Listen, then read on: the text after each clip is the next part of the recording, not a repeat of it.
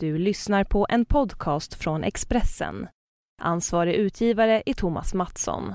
Varmt välkommen till Livshjulet med mig, Anna Hegerstrand. Vi har kommit fram till avsnitt 184 och den här veckan gästas jag av programledaren och hälsoinspiratören Annika Sjö. Annika inledde sin tv-karriär som en av dansarna i Let's Dance 2007 och hon tog hem segern i tävlingen ett par år senare när hon dansade med Sveriges starkaste man Magnus Samuelsson. Att jobba med TV är något Annika velat göra ännu mer och nu i höst så syns hon i TV3 där hon har tagit över programledarskapet i Du är vad du äter efter Anna Skipper. Annika bor i Göteborg och under hösten har hon besökt Stockholm flitigt i jobbet. Jag träffade henne på hennes hotellrum på Hotell Mornington på Östermalm i Stockholm den 24 november. Mig hittar du på Instagram där jag heter Anna Hegerstrand och så bloggar jag på Expressen. Nu ska vi få höra Annika berätta om sitt livshjul. Varsågod.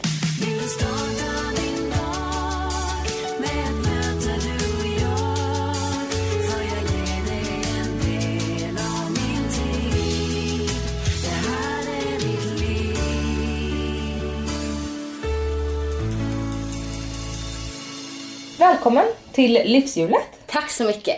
Och vad kul att vi kunde få till att ses idag. Ja, eh, på mitt lilla hotellrum faktiskt. Mm. På, på Mornington i Stockholm. Ja. Ja. Ja, det är väldigt eh, hemtrevligt hotell måste jag faktiskt säga. Eh, det är inte så här stelt och sterilt som många hotell utan här får man faktiskt lite hemmakänsla. Du ser, jag har ju benet upp liksom på Ja men precis, du har gjort det lite bekvämt. här och så. Ja, precis. Ja, men det är så det känns. Har du bott här, för det är bara fyra inspelningsdagar av eh, Du är vad du äter kvar nu. Ja. Har du bott här hela...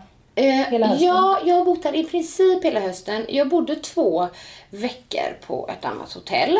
Jag ska faktiskt inte säga det namnet för jag vill inte lämna ut dem. Mm. Men det hände en väldigt rolig grej där. Eh, jag skulle bo där fyra nätter en vecka och andra dagen då liksom städerskan då alltså har varit där en gång. Då står jag och ska göra mig ordning så kollar jag ner på golvet och då ser jag en sexleksak. Och jag bara... Det var vilken eh, service då på det här Ja, precis. På, på, så jag, jag ville inte pilla på det liksom. Så jag bara tog ett kort och gick ner till receptionen. Och bara, ursäkta, eh, det låg en sexleksak på mitt golv och hon tyckte det var jättepinsamt. Och, och så bara, "Ah, vi kompenserar dig. Så de var jättesnälla och sådär. Men det var just också det att städerskan hade varit där en gång. Och sen låg den där. Eller så var det så att den låg där hela tiden. som hade trillat ur fickan. Ja, eller hur. Ja, nej, så att, men det var inte därför vi bytte hotell. Men det här är jättemysigt så jag har bott här hela tiden. Så nu känner jag personalen här och sådär. Och Jag bara, jag vill gärna bo in mot gården så det är tyst. Ja, så. Så det, ja, men det känns bra. Men inga sexleksaker. Så. Eh, det har jag inte hittat här. Ja det är skönt, för vad jag har förstått så är det väldigt intensivt, eller har varit en intensiv höst för dig. Ja, det har det. Det har nog varit min mest intensiva höst någonsin. Jag tycker att jag alltid har liksom mycket bollar i luften och så, men det som varit skillnad nu, det har väl varit det här liksom kontinuerliga liksom fyra dagar i veckan i tre månader som jag har liksom varit i Stockholm då, för jag bor ju annars i Göteborg. Och sen en helt ny roll, dels programledarrollen, men framförallt det här att inte få komma hem på kvällen. Det har varit väldigt eh, jobbigt för mig faktiskt. Eh, för det har varit väldigt lärorikt. Jag har ju ändå haft den här drömmen om att liksom göra något sånt här eh, som handlar om kost och träning och så. Och programledarrollen är någonting jag har velat göra. Eh, Så det är liksom en dröm som går i uppfyllelse. Men jag, för hela första veckan, jag låg ju och grät där på kvällarna liksom och bara, jag längtar hem. för man vill liksom, ja men jag har varit med så mycket intryck så vill jag komma hem och så vill jag liksom prata med min man om det och så. Det kan man göra på telefon självklart, men min son och sådär. Det är inte Sex- samma sak. Nej, det är inte samma sak. Vi har liksom facetimat varje morgon och varje kväll och han, alltså min son, är nog ändå den som har ja men tagit det bäst liksom. Han har visst han sagt någon gång, nej men inte åka mamma och sådär. Men han, han har sin skola, sina kompisar, det är bara att rulla på. Alltså de som har tyckt var jobbigt var ju nog jag och min man liksom. Vi är inte vana att vara borta så mycket från varandra. Nej. Sådär liksom. Så att, ehm, ja, jag hade önskat att det var i Göteborg. Ja, det förstår jag. Hint, hint till Hint, hint, produktionsbolag. precis. Ja, för, för du är ju du är ju verkligen en sann göteborgare. Och, Eh, ja, det är och även när du började göra, för du är ju känd från början från Let's Dance. Mm. Det, det, jag följde ju Let's Dance eh, slaviskt. Inte lika mycket nu. Nej. Men de säsongerna du var med Ja. eh, följde jag. Mm. Eh, och det är ju några dansare som liksom har gått vidare och, och skapat karriärer vid sidan av. Det är Mm. du, det är Karin da Silva. Tobias Karlsson. Tobias Karlsson, Ja. absolut. Ja. Ehm, vad, vad, och du gjorde ju tre säsonger av Let's Dance. Det var. Tobbe Blom, Tony Rickardsson Ja. Och eh, Magnus Samuelsson. Samuelsson. Ja, Mm. och du kom två, två säsonger och sen vann du. Ja. Så du avslutade med flaggan på topp. Var det planen? Ja, precis. Eh, Planen var nog att vinna från början. Ja, men eh, jag kände så här, jag kan inte sluta innan jag äntligen fått hem den där glasskon. Mm. eh, nej men faktum var så här, visst det kändes jättehärligt typ liksom att sluta med flaggan på topp och många kommer ihåg den säsongen för att Magnus också var en sån här, ja men karaktär som stack ut. Liksom stor och stark och så kunde han ändå någorlunda bra röra på sig och liksom höfter och sådär. Så att det var nog liksom att han överraskade mycket. Plus att han är en sån fantastisk människa och det lyser ju igenom liksom en sån här stor nallebjörn. Men sen var det ju faktiskt så att jag blev ju gravid en månad efter Let's Dance-finalen. Inte med Magnus då såklart, utan med min, med min man. Och, Man har ju hört mycket annars om Let's Dance. Så Ja, precis. Ja, nej, inte jag där. Jag är faktiskt inte inblandad i de grejerna där. Nej. Eh, Men eh, absolut, det har både tisslats och tasslats. Sådär. Men eh, så, så jag blev gravid och, och just då så var det liksom att och då tänkte jag, ja men ja, jag är så redo nu att bli mamma och jag vill vara ledig och jag ska ta det lugnt för det var liksom tre les- hektiska Let's Dance-säsonger på rad och, och jag trodde typ att jag behövde det här lugnet. Jag hade jättefel. Men, men det var det och sen var jag ju inte med mer egentligen. Eh, jag det- födde faktiskt min son på premiärdagen av Let's Dance året efter. Just det var lite roligt. Jag satt där och kollade liksom och satte med en bebis här på famnen liksom. Ja, så här, livet Så. eh, kan ändras. Precis. Men sen har jag fått frågan några gånger, men då har det varit just det här att jag har varit i Stockholm och liksom att jag inte har velat vara borta så mycket under de perioderna liksom. Så då har jag tackat nej. Men vi gjorde ju tioårsjubileumet också. Det var ju förra året. 2015. Men då var det ju bara fyra veckor, så då tyckte jag det var roligt och så fick jag dansa med Magnus igen och sådär liksom. Men annars har jag faktiskt inte varit med sedan 2009. Det är faktiskt många som är sådär ibland. Ja, men när var det ni vann? Var det, var det två år sedan? Jag bara, två år sedan? det var sju år sedan. Ja, det, det har flutit en del vatten under sedan ja. dess. ja, precis. Kan du känna när du, eh, nu när de drar igång igen och det är ny programledare och Mm. man börjar se, liksom jag som journalist då, håller ju ögonen öppna. Eh, framförallt för att få med deltagarna i den här podden. Mm. Ja, ja. Kan du känna när du sitter och tittar på det att, att eh, du skulle vilja vara med igen? Nej, faktiskt inte. Jag kände så i början om jag ska vara ärlig. Först tänkte jag att jag är så klar med det här. Jag har gjort det liksom och det gick bra och jag ja, slutade på topp som du sa. Men, och då, men från början så då kände jag så här, oj, jag saknade nog det där mer än vad jag trodde. Liksom. För att det blev sådana kontraster. Sådär. Men nu gör jag inte det. Nu känner jag mig, jag känner mig jättefärdig med det. Liksom. Och jag har ju egentligen inte, om jag ska vara ärlig, haft den här drömmen om att Eh, alltså min dröm har inte legat i att dansa på TV. Utan min dröm har egentligen varit att få jobba med liksom kost, hälsa och träning. Och sen så har ju Let's Dance varit ett jättebra eh, Eh, en jättebra öppning. Eller det har öppnat mycket dörrar och så. Och det var fantastiskt roligt att vara med.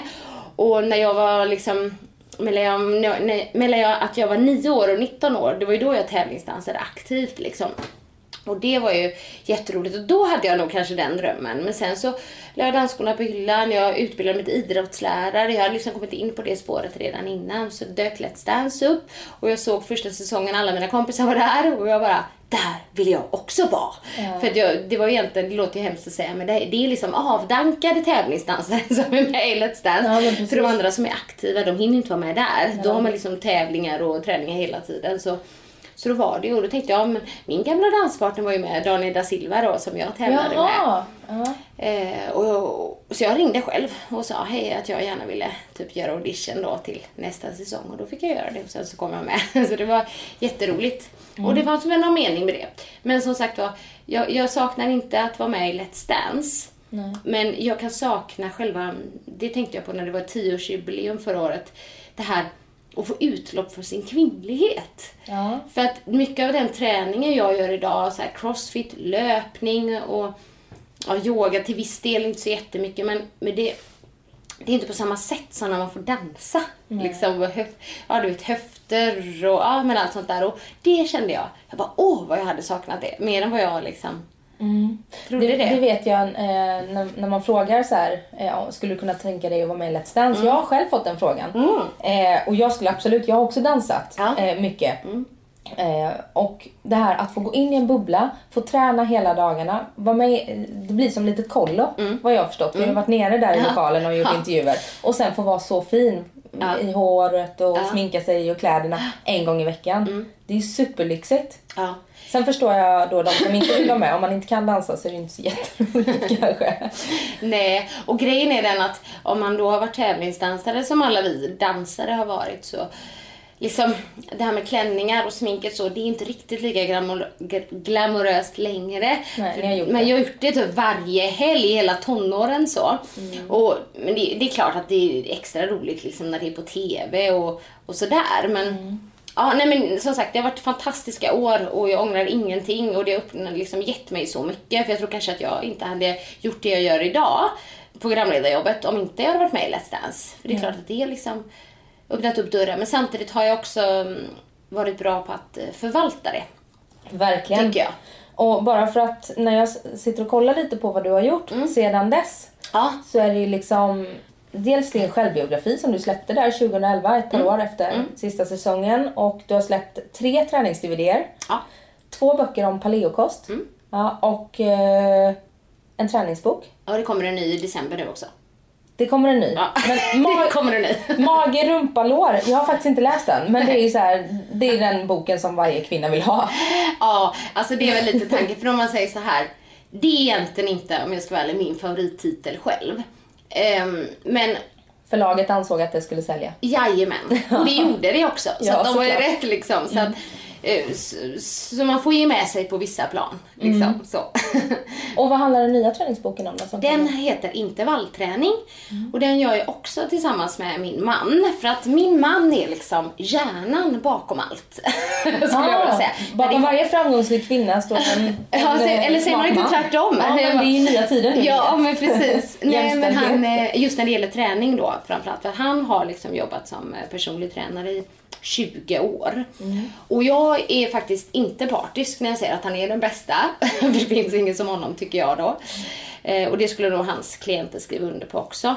Ehm, Och han eh, hjälpte ju mig med den Magen, rumpa, lår-boken också. Men nu gör vi verkligen den här boken tillsammans. Både på omslaget, både på bilderna liksom. Och, och, Det är ni som står som liksom, författare. Ja, precis.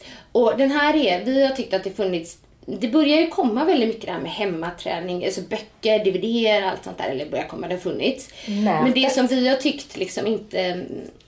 Det som saknas, eller som många mm, av ja, men kunder så säger, det är det här att de går till gymmet, men de vet inte vad de ska göra.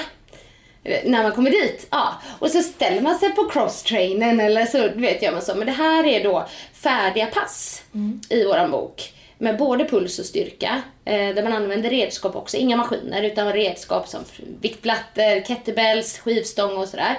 Eh, men du har klara färdiga pass i intervaller och ta med liksom så, så du vet att nu ska jag gå till gymmet, nu gör jag det här passet. Det, det handlar den nya boken om då. Mm. Det är ju superbra. Jag blev mamma för fyra månader sedan. Ja. När jag blev gravid så var jag supervältränad. Ja. Eller ja, jag var vältränad. Sen så mådde jag illa, var jättetrött, halkade ur det där. Och sen så eh, under hela min graviditet har jag vardagsmotionerat jättemycket. Ja, Promenerat, ja. yogat lite och sådär. Men inte varit på gymmet. Nej. Det har varit någon spärr i mig och Ja. eh, ja, men jag kände att jag ville inte det. Nej. Och så nu ska jag försöka komma tillbaka och känner mig som en rookie. Och det är det där. ska göra. Ja, och det är där man går och drar i lite vikter och sådär. Och Jag har ju ändå en hyfsat gedigen träningsbakgrund liksom. Men det är, som att, det är som att börja om från noll. Och man vet liksom inte så här, är det farligt för min mage det jag gör nu och, och sådär. Så För det tänkte jag säga just.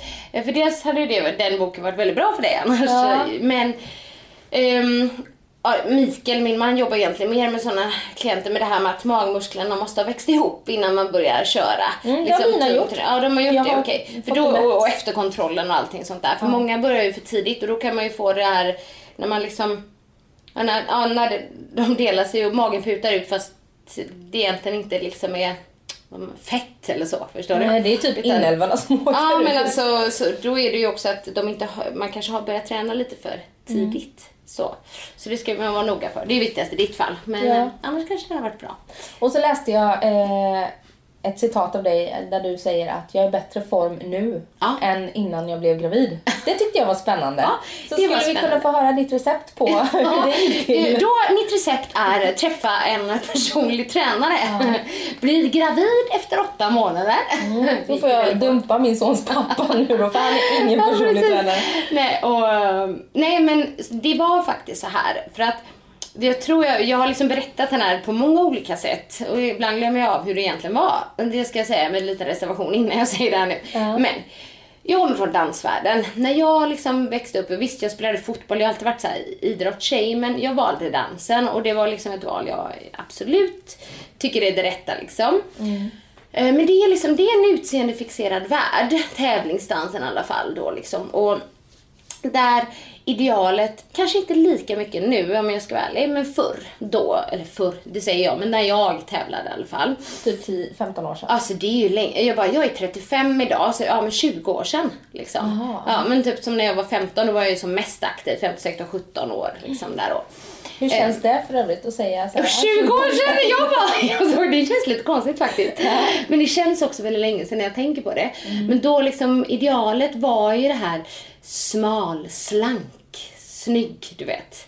Och Det var 95. ja, ja men alltså det var verkligen, ja men precis då. Jane Fonda-tiden typ. Ja, om man skulle vara det då. Och liksom vi som danstjejer, vi fick höra att ni får inte ägna er åt styrketräning. Då ni, liksom, det var typ som att muskler var lite fult. Alltså det var lite fel. Att, eh, för att då blir man biffig. Och vi skulle inte göra, det kommer också aerobics. Det är ju inte en styrketräning. Men då, för då fick man tjocka lår, hörde man då. Alltså det är en sån grej jag kommer ihåg bara. Så, nu tycker jag bara, konstigt. Men, men det var så då. Så att jag var ju livrädd för styrketräning. Jag var ju väldigt aktiv, jag kunde ju vara aktiv även efter dansen, men om jag gjorde någon annan form av träning än dans då, då var det kondition. Alltså då sprang jag, eller jag, ja, jag gick inte så mycket på gym då, men liksom typ spinning, alltså det var liksom konditionsgrejer då. Eh, och det här tänket satt ju i så himla länge, jag var så präglad av det. Fram tills jag träffade min man. Då, för att, och han bara tyckte jag var jättemesig när jag bara, nej men du vet jag får stora biceps när jag lyfter den här tre kilos vikten. alltså, lite så. Han bara, ja visst You Annika." wish, typ. liksom, Ja men precis, you wish. För att det är ganska svårt att bli liksom stor som kvinna och då menar jag liksom riktigt stor, vilket jag trodde att jag blev med, med typ 3 kilos vikter då. Och, och först tänkte jag liksom att okej, men nu har jag träffat en personlig tränare och nu ska jag liksom, nu ska jag liksom komma i mitt livsform. Jag får, jag får lyssna på det han säger. Men jag blir gravid först då. Så att jag kom ju blev gravida ganska... Eller Ja, du blev gravid det, ganska ja men alltså snabbt. åtta månader blev jag gravid. Så att något livsform kom jag inte i från början. Nej.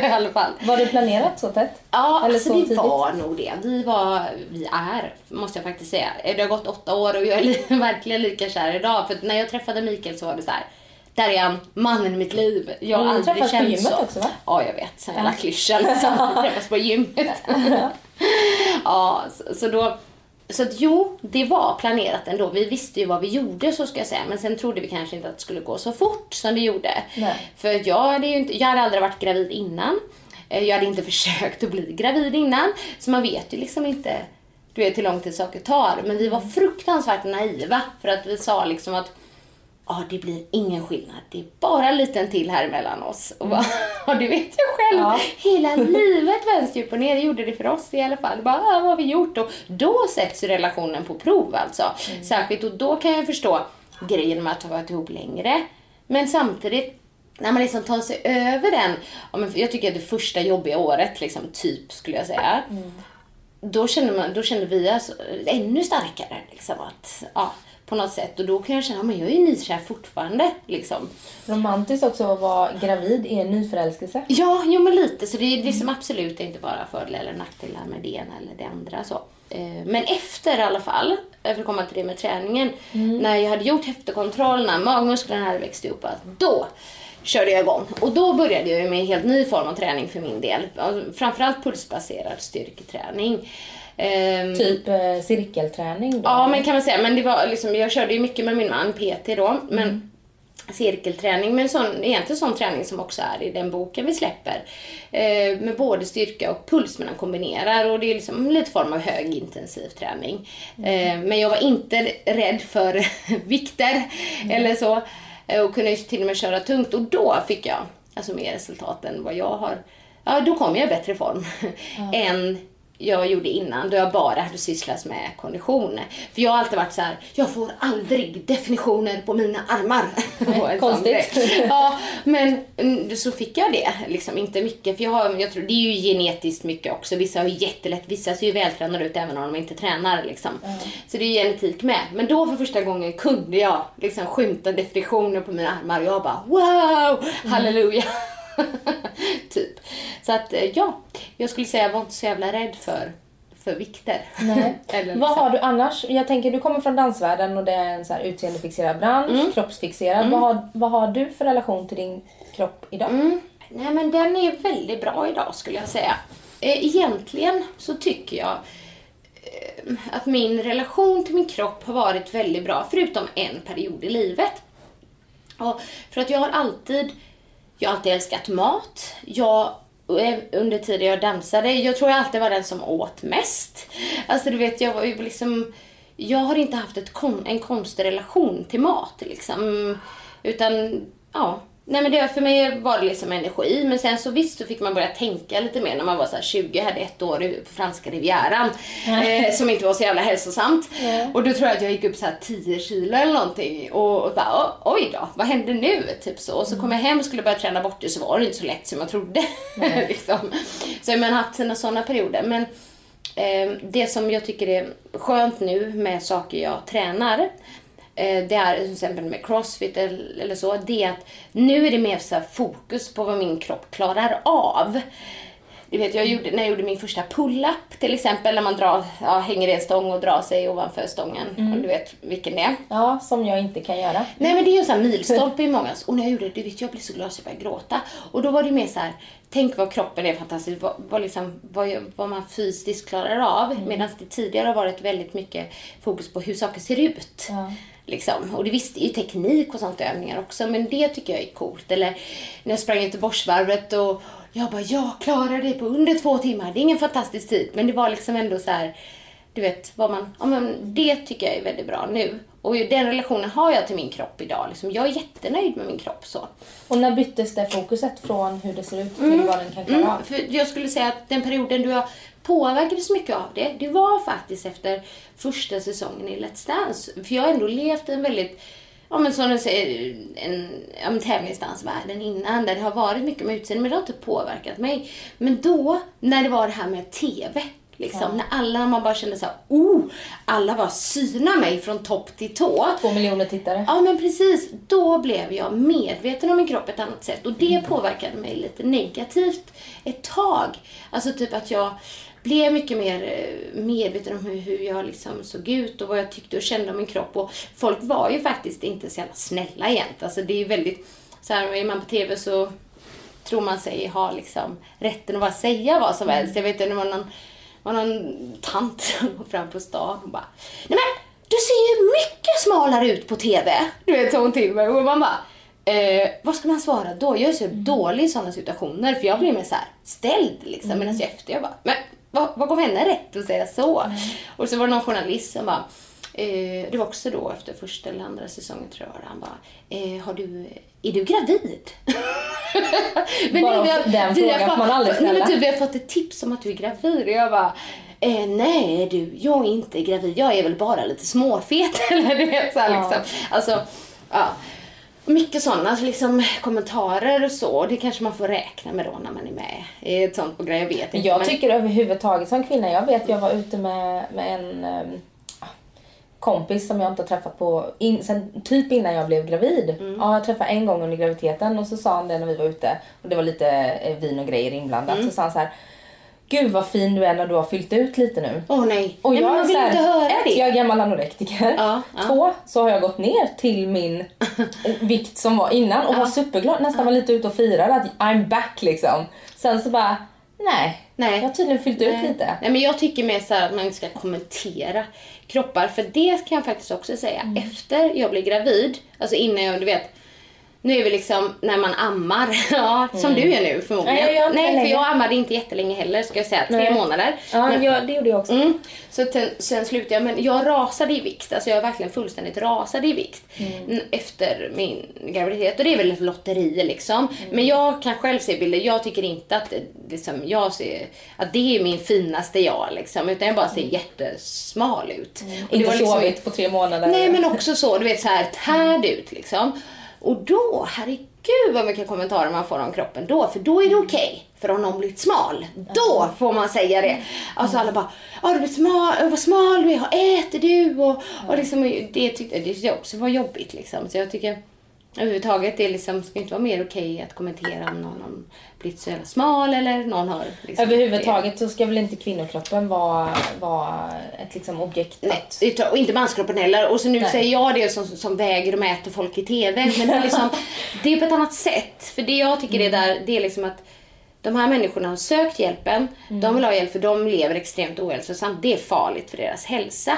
Och det är farligt att väga så mycket som många av dem gör. Liksom. Ehm, ja men vad har det varit, 140, 100, ja någonstans upp mot det. Och då är det mer liksom att det ska finnas ett mätbart resultat och liksom bra kämpat och ja, du vet, på det sättet. Men känner du nu när du har tagit över programledarskapet att eh, jag vet Fredrik Paulun har sagt att, så här, att han knappt vågar gå in på en snabbmatsrestaurang för han är ju hälsoguru. Ja, och det ja. är ju du, du Ja. också. Ja, jo, jag känner precis likadant. Ja, det är så. Det är skitjobbigt.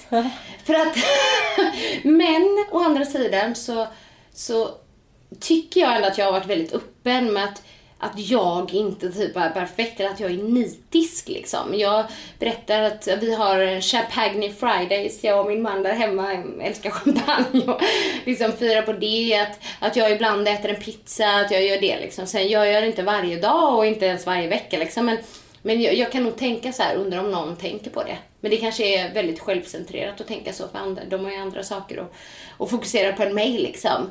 Men jag vet de sa att förra inspelningen då, det är några som jobbar nu som jobbade med Anna Skipper också. Och de bara, gud du förstod inte folk kollade när hon gick in på en eh, liksom, snabbmatsrestaurang eh, sådär liksom. Och jag bara, är det så det ska bli nu? Ja, men precis. ja. Vilken är din största last då? Nej men eh, alltså champagne kan man ju inte säga för det låter ju som att jag dricker massor, det gör jag inte. Men om det är någonting så här, alltså jag tar hellre ett glas champagne än en påse godis, förstår du? Jag Ja. älskar champagne. Ja. Ja. så det skulle nog vara det i så fall då. Ja, men eh, inte så att jag Men ett dricker glas så stora champagne mängder då och då Marins. är bra Ja, för det, hälsan ja, också. jag tror det. Det finns ju någon sån här Ja, hon har sett den här. Jag dricker champagne när jag är ledsen, jag dricker champagne när jag är glad, jag dricker champagne när det är fest. Alltså typ. Ja. Så att det finns alltid tillfällen att dricka champagne. Och så hörde Eva Attling har sagt att även om man har en vit månad eller man är inne i någon så här hälso, Mm. eh, hälsobubbla. Blir man erbjuden champagne får man aldrig tacka nej. Nej, nej, nej, men jag kan förstå Och det det. tycker jag låter sunt Ja, faktiskt. ja. Men lite Måndag dyr morgon, vana liksom. är det faktiskt. Ja. Ändå, för vi firade liksom ehm, när, när jag fick det här jobbet sådär. I våras var ju det jag fick ett mail först och där de liksom bara, vi gillar det du gör och så fick jag komma och provfilma och filma, filma. Och så, ja, allt det där. Och sen så när de väl ringde och sa att jag fick jobbet då var det så här, fattade inte det först. Men då firade vi och då hade vi en sån här jättefin champagne hemma som vi fick när vi faktiskt släppte våran träningsbok, vår första. Och så här Dom Pignon 2002, typ något sånt liksom. Och då tänker jag att Nej men den här kan ju inte vara så mycket godare än, än andra liksom man köper på systemet. Men den var det. Det var den godaste druck. Jag bara, nej jag kan inte lägga mig till med en sån här vana. Liksom, jag, vill ha sån. jag har faktiskt inte druckit den efter det. Den är lite för dyr. Jag tror det är lite för dyrt. Ja. Det får vara vid nå- nästa fyra grej kanske. Men å andra sidan så här att, att vänta. Vi har också så här champagneflaskor som vi har fått för ett par år sedan och, Ja. och när jag fick barn nu och sådär. Varför att varför inte unna sig lika väl en torsdagkväll som att vänta till nyårsafton vid Ja, tolvslaget? Det är bra. Det, det är en bra grej för att man ska fira mer. Det har faktiskt jag och min man sagt. Så här, vi är dåliga på att fira, vi måste fira mer. Liksom, det kan ju bara vara det lilla man kan fira. Bara, Åh, det är torsdag. bara, eller så. Ehm, så att det borde man bli bättre på och jag håller med dig. Vi sparar den till det och det kändes som ett bra tillfälle men, men ehm, ja, faktiskt fira mer skulle jag säga. Och nu så när du är programledare, Mm. eh, nu är det ju liksom det som har varit, eh, fast boken har ni gjort, har ni gjort en parallellt då? Nej men det är det man kan tro för det är ofta väldigt så mycket att saker händer på samma gång. Ja. Men boken släpps ju nu i mitten av december. Mm. Men den gjordes innan sommaren. Ja, okej. Mm, Hur kommer det sig att ni inte släppte till bokmässan? Eh, det var nog eh, tidsmässigt med tryck och, och liksom allt sånt där. Och också, jag har släppt mina andra böcker, eh, de här två senaste kokböckerna, av liksom, i december, så den har kommit med i julhandeln. Och även hälsoboomen i januari. Så det Just var det. också lite, lite strategiskt Just tänkt. Och det, för det är ju liksom, säljs ju mest hälsoböcker och så i januari. Mm. Januari håller jag mig gärna borta från gymmet. Ja. För det är då alla så här. Alla ska börja sitt nya liv. Ja, precis. Sen går man ja. dit i februari, då är det helt tomt. Precis, då kan du, i och för sig, du ska ju till gymmet med den boken, men då kan du ta med den. Ja, precis. Eh, nej men det känns som det har hänt ganska mycket i höst. Du har dels nytt programledarjobb och sen så har du eh, bytt från, du bloggade på Amelia. Mm. Först Aftonbladet, sen Amelia och nu så kör du på egen Ja, portal. precis. Ja, och så, och så boken. Och så boken, och så träningskollektionen. Ja, det är en träningskollektion också, den har jag missat. ja, nej men den, den är rolig. Nu sitter jag här och gör reklam, men By Sjö heter den. Ja. För jag har länge tänkt att jag skulle vilja göra en sån grej. Och liksom, ja men ha mina så här, tänk, eller tänk, men så här kläder jag gillar och sånt då.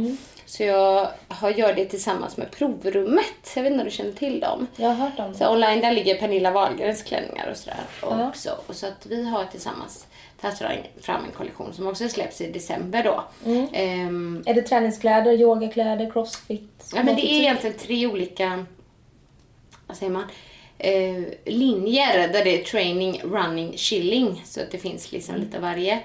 Eh, men det är mycket mönster och sånt, jag gillar det. Typ, jag, vet inte, jag älskar ju leopard, så det är ju en serie i leopard. Oj! Då syns man när man kommer på gymmet i alla Ja, fall. jag älskar leopardmönster. Men eh, det är inte bara det. Men, eh, ja, men jag har bara lagt ut lite så små teaser om det på Instagram. Det verkar ju folk som gillar det. Så. Ja. Vi får se. Men det är ju också, det är inte jag som syr kläderna. Men det är jag ju med och tycker till och, och liksom vi fotar i veckan för dem och sådana grejer. Så, att, mm. så det blir roligt. Det händer mycket. Mm. Och vad jag har förstått eh, av din självbiografi också som du släppte 2011.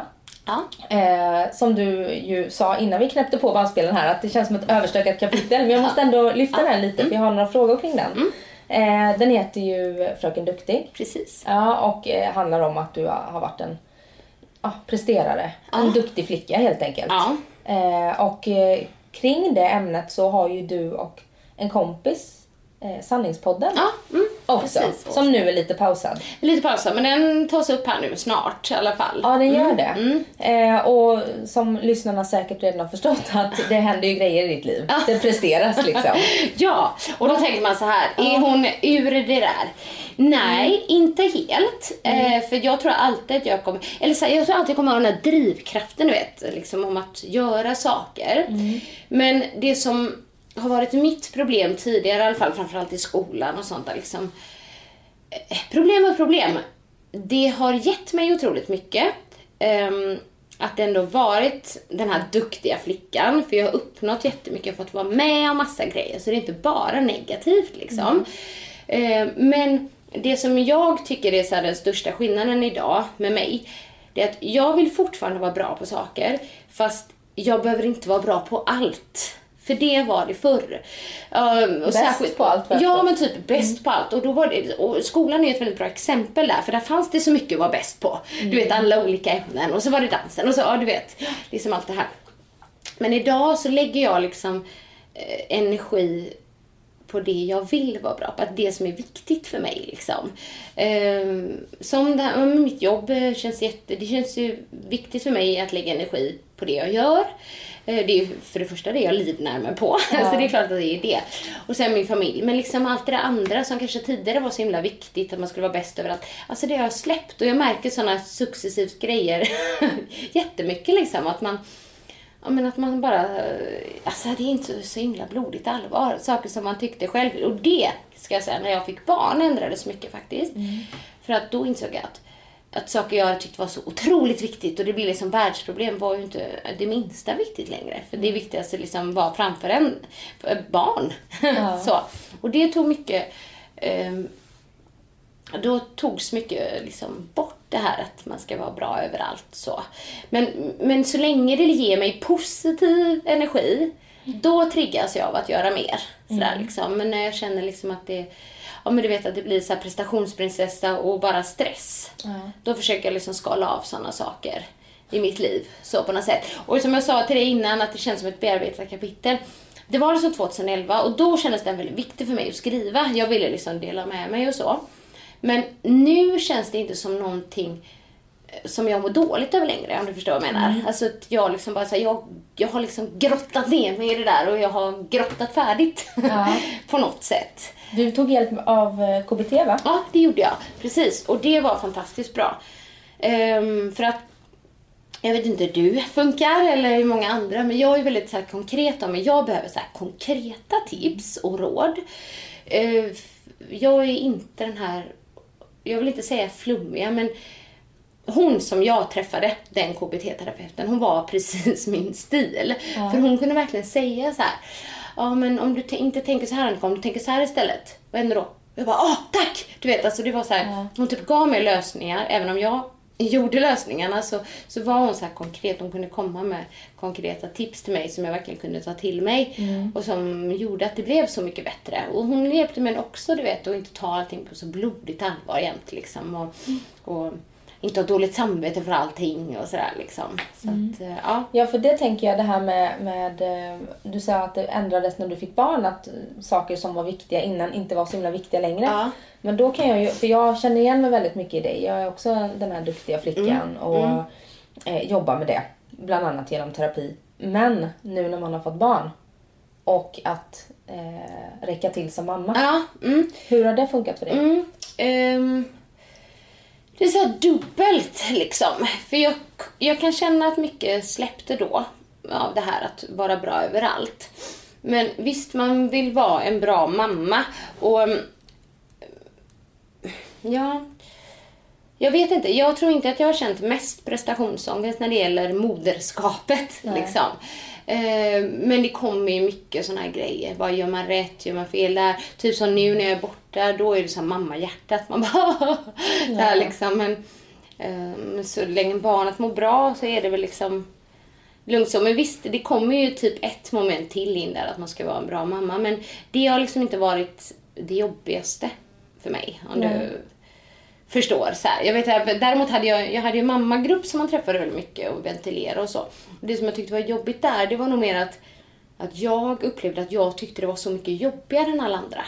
Ja. Typ att, eh, ja men det här, att jag bara, men gud, sömnbristen och att man var hormonell och att man satt och grät hemma och du vet så här, jag bara, är det ingen annan som... eh, typ den grejen tyckte jag nog mer var jobbigt. Så Kanske, här. de andra kanske bara inte delade med sig av det. Kanske. För jag satt hemma och grät. Ja. Och ja. tyckte det var superjobbigt med hormonerna. Ja. Mm. Det som jag kom på, för jag träffade min mammagrupp igår på BVC. Och kom på mig själv med att sitta och jämföra mitt barn med de andra. Ja. Och det är så här. Åh nej, ja, jag vet man kommer in, man kommer jag- lätt in. Ja, här- min sover så här bra, min sover så här Ja, bra. och bara, han kan inte ligga på magen som, Nej. som den. Nej. Och sen så bara, fast vänta lite nu, skärp dig. Du vet, jag får så, här ångest när jag Ja. tänker på det. Att jag sitter och jämför det finaste jag har med andra verkligen. barn. Nej men sen också, mammagrupp är ju jättebra. Det hjälpte mycket också. Du vet det här liksom att man kände sig, inte kände sig så ensam utan att man Mm. kunde träffa andra och så. Men just det här jämförandet, det, det, det är ju liksom jobbigt. Mm. Sådär. Framförallt det här med sömnen kunde jag tycka. För det var ju inte så att man satt och jämförde typ min bebis är finare än din. Alla tycker att sin bebis är finast. Ja, så, är det ju. Men framförallt den här Att min, min sover hela natten och jag satt där och bara, det gör inte min. Du vet, man bara blir helt förstörd när man hörde att någon annans bebis sov hela natten. För det var ju det man suktade efter. Jag kommer ihåg just det här.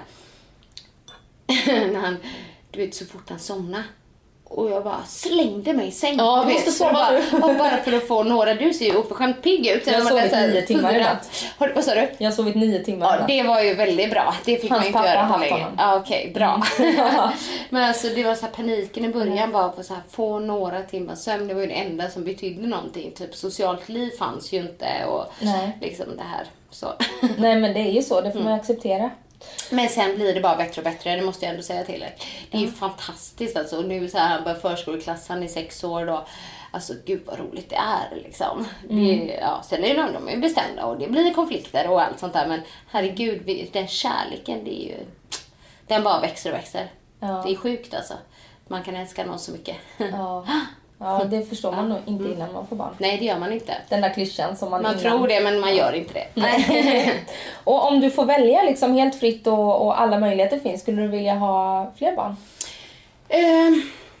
Ja, det är ju faktiskt någonting vi pratar om väldigt mycket hemma. Och i och med att jag mådde ju väldigt dåligt första alltså, halvåret. Jag säger ju att jag fick förlossningsdepression och det är väl inte så att någon ställde diagnosen på mig men jag var ledsen väldigt länge. Liksom, det var ju mycket hormoner och det var omställning och det var sömnbrist och allting. Liksom, och så, här, så att jag ändå tog hjälp där av den här KBT-terapeuten. Så jag är ju väldigt rädd att det ska bli så igen. Ja. Det, och det är nog min man också, för det påverkar ju båda liksom. Ja, nu har ni en, ett barn som det också kommer påverka. Ja, precis. Så, att, så att det har liksom varit en sån här rädsla. Samtidigt så kan jag, kan jag liksom känna att ja, vad härligt skulle vara att göra det igen och känna sig lite mer världsvan. Ja. Du vet i början, ja, men när man ändå har gjort det en gång. Mm. Så, det kan locka. Men mycket så det är ju tråkigt att tänka praktiskt, men man tänker ju lite praktiskt också. Men nu är det ju inga problem. Eh, dels tar vi med, han är så pass stor så att vi tar med honom nästan överallt. När vi åker liksom på träningsresor eller träningsjobb på helger och sånt där. Och sen har vi liksom mormor, morfar, farmor, farfar. Alla ställer upp jättemycket och kan hjälpa till. Och tänker så här, det blir inte lika lätt om man har en till, om man har en bebis där också. Ja, du vet alltså typ att man tänker så, det är tråkigt. Så egentligen borde man kanske, men ja. Känner du att du är eh, på ett ställe i din karriär också? Du, den blomstrar ju nu, eller du, gör ju, du har ju nått fram till det du ville göra. Så att du har ju det bästa av båda så, ja världarna. precis. Jo, det har man och så tänker man det är så bra nu, varför ska man ändra på det? Men det är klart att man ångrar ju aldrig ett barn. Liksom. Det. Nej, det gör man ju nej, inte. nej. Ja, Men- kanske men- klockan tre på natten när den väger och så. Ja, jo det är sant. Man bara varför? Nej. Men eh, så att det är inte bestämt, så ska jag svara på den frågan. Nej, nej. precis. Och eh, annars, vad, vad drömmer du om? Ja, vad dröm- Jo, vad roligt när du sa det, för det är också en grej jag tänkte på. Barn. Jag drömmer om att fira jul i New York. Ja, nu i år? Nej, det blir det inte i år. Men jag hoppas nästa eller nästa, nästa. Vi får se. Nej, men alltså jag älskar ju julen. Det är ju så här, jag är sån, sån sjukt Christmas sucker. Och ju mer ljus desto bättre. Lite så är det. Så att USA är ju lite drömlandet för mig under jul. Eller jag tror att det är det. För jag har ju aldrig firat jul i USA. Men jag tänker ju att det är liksom i New York att man går där på gatorna och det är musik och jingle bells. Ja, hela den här, ja men precis den här drömmen. Och så har jag sett att de har såna här resor med buss. Typ där man kan åka utanför och se på de här husen som är så här sjukt utsmyckade. Ja. Lite så här päron till första fyra jul. Och det är lite en, det drömmer jag om nu. Och då tänker jag så här, ja men då skulle man göra det. Men det skulle ju vara lite jobbigt om man hade en bebis med sig då. Ja, precis. ja, nej, så vi får se. Men i, i år blir det inte, men vi ser, får se nästa år. Ja. Med familjen då, självklart. Och december i år, blir det lite lugnare nu då efter den här intensiva hösten? Eller? Det blir det. Vi ska faktiskt åka en vecka till Spanien direkt efter det här. När allting är klart då. Så vi får lite så här bara familjesemester. Men liksom, sen, jag har ju egenföretagare, det rullar ju på. Man liksom försvinner ju inte helt på sådär. Nej. Utan, men eh, det blir lite roligt. Så får man se om det blir fler säsonger sen. Eh, två inspelare som sagt. Eh, och då blir det väl igen då. Men då skulle jag gärna vilja mer i Göteborg. Ja. det förstår jag. Men när det väl lugnar ner sig nu, eh, kan du ställa om från jätteintensivt till lugnt? Eller tar det ett Ja, nej, par men det- veckor att varva ner? Ja, det liksom? tar ett par veckor. Det kan jag vara lite dålig på faktiskt. Men det har faktiskt redan nu lugnat ner sig. Alltså det är så här, folk ska ju gå i mål och Ja. liksom göra i olika takt. Så att de här, den här sista, alltså november har varit lugnare faktiskt. Jag hade, hade några eh, dagar i början, så har jag varit helt ledig och sen har jag några till. Så att redan nu har det liksom på något sätt lugnat ner sig. Det är lite skönt. Så att då kommer jag lite mer så här, så jag hoppas att jag liksom, när vi åker på semester, att jag ska verkligen kunna njuta av att bara ta det lugnt liksom. Eller så. Mm. Och jul blir hemma i Göteborg? Ja, det blir det. Med familj och släkt eller? Mm. Min bror, han ja, med mamma och pappa och min mans familj och min bror. De har tre barn och ja, så det blir många barn. Men det är härligt. Det är så jag vill ha det. Ja, vad härligt. Ja. Och tack snälla för att du tog dig tid att gästa Livshjulet. ja, tack själv. Det är jättekul att få sitta ner och prata. Ja, Och så, verkligen. Jag känner jag ballar på väldigt mycket nu. Det är superbra. Det är de bästa gästerna, det är de som babblar på. Det är tråkigt att sitta och dra ut saker ur Ja, folk. precis. Nej, men det var ju tur då. Ja, och ha det så bra nu och god jul får vi säga. God jul.